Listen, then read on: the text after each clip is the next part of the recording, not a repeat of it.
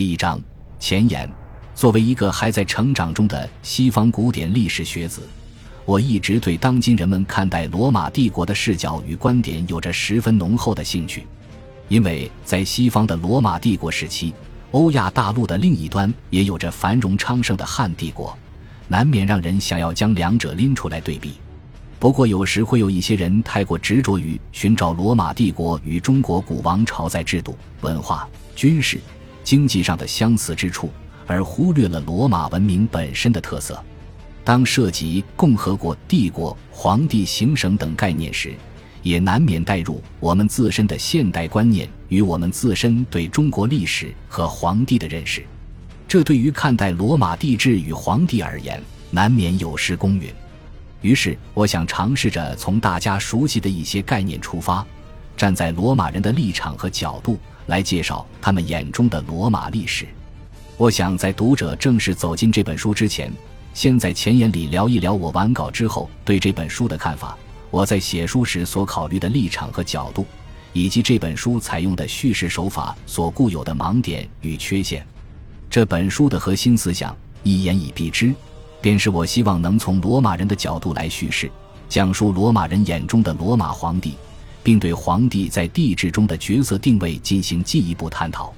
首先要澄清一下，这里所谓的罗马人，指的是拥有罗马公民权、拥有罗马或希腊家族姓氏、生活在帝国中前期，并且把罗马城看作帝国中心的人。符合这三点的人，才是前文中所称呼的罗马人。之所以在这本书的格局内强调罗马人身份的原因，主要来自材料的局限性。本书中所引用的大部分历史材料都来自罗马史学家和生活在罗马帝国统治下的希腊史学家，这也就导致他们所提供的观点从一开始就代表了当时罗马人与希腊人对罗马皇帝的看法。那么，此书自然也难免与材料一样有着相似的局限性。在此书中。我采用的叙事手法更倾向于为读者呈现一手史料内的皇帝。我倾向从文献史料出发，还原当时人们眼中的罗马皇帝，而非一味地追求还原一个更客观真实的罗马皇帝。这并不代表这一手法彻底放弃了论证，只是在二者之间，我会有选择地展示当代人们眼中的皇帝。举个例子，当我引用苏埃托尼乌斯、塔西佗。维克多等史学家时，我并不会每次都从语言学与历史编纂学的角度去分析他们记载的真实性，而是会把他们原文的内容呈现给读者。这样既能减少我主观上对材料筛选的程度，又可以让读者更直观地认识史料内的皇帝。这一叙事手法的优点在于，读者可以把这些一手史料看作了解罗马皇帝的一扇窗户，通过这扇窗户。今天的我们所看到的光景，将在一定程度上与两千年前罗马人眼中的光景重合。不过，缺点也是明显的，毕竟直接呈现出的一手史料内容与经过学者反复推敲考究过的内容，还是会有一些出入。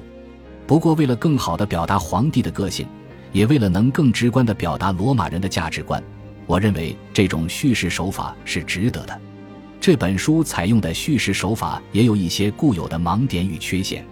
首先，便是本书中的大部分材料都是源于文本，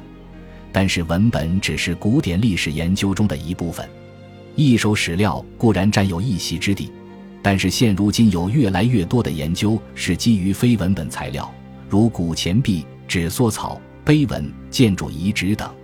我个人作为一个古典经济史学子。大部分的时间都倾注于把古钱币、碑文与文本研究相结合上，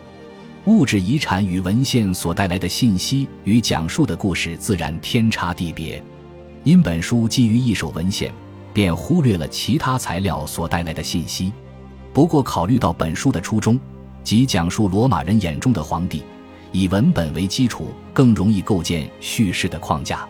这个叙事手法所带来的另一个盲点。便是省略了行省人民眼中的罗马皇帝，如同我在本书的最后一章中所说，每个皇帝在不同的行省人民的眼中都不太一样。这也就导致了，如果我从行省人民的角度出发，那么叙事的结构将不停地在各个行省之间来回切换，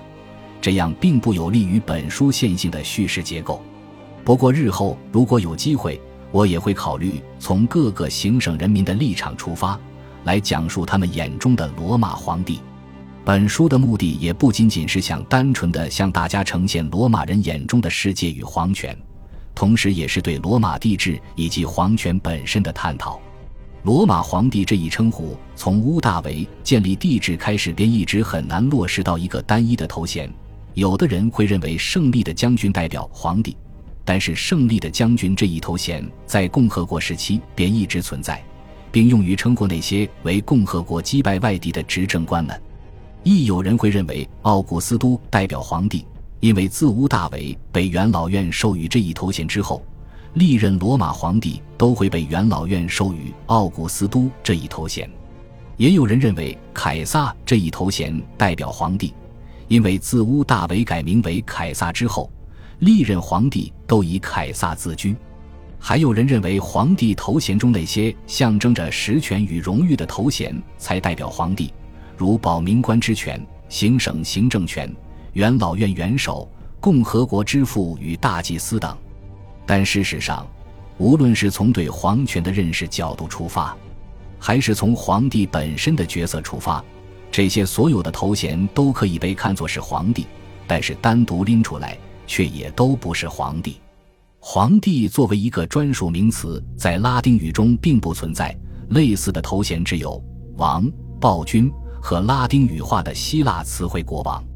而这些词汇对于经历过王制的罗马人来说。都是残暴与压迫的象征。在共和国建立之初，元老院的议员们在推翻最后一任国王塔奎尼乌斯时，曾立下誓言：罗马将永远没有国王。这一誓言在屋大维建立帝国之初依然存留在罗马人的自我认识中，所以罗马的皇帝注定无法拥有一个与国王同一的称呼。这些头衔对于了解罗马皇权而言。绝不是咬文嚼字的形式主义。罗马帝国在元首制期间，皇权的边界与定义一直都十分模糊，甚至都没有任何一个体制内的帝国官僚团体直接隶属于皇帝。帝国的运转在围绕皇帝的同时，也围绕着元老院。在元首制时期，对于罗马人来说，共和国的体制与制度客观上依然存在。这也就导致这一时期所谓的罗马帝国，其实一直存在于共和国的表象之下。元老院依然掌握着大量的政治资源与财富，依然具备与皇权制衡的资本。这也是为什么从屋大维开始，直至戴克里先之前的这一时期被称为元首制。顾名思义，即元老院之首制度，皇帝也依然被认作是元老院之首。最初的罗马帝制就是这样，在许多独特的罗马文化下形成，进而导致了每一位罗马皇帝都在试探皇帝一职的各种边界。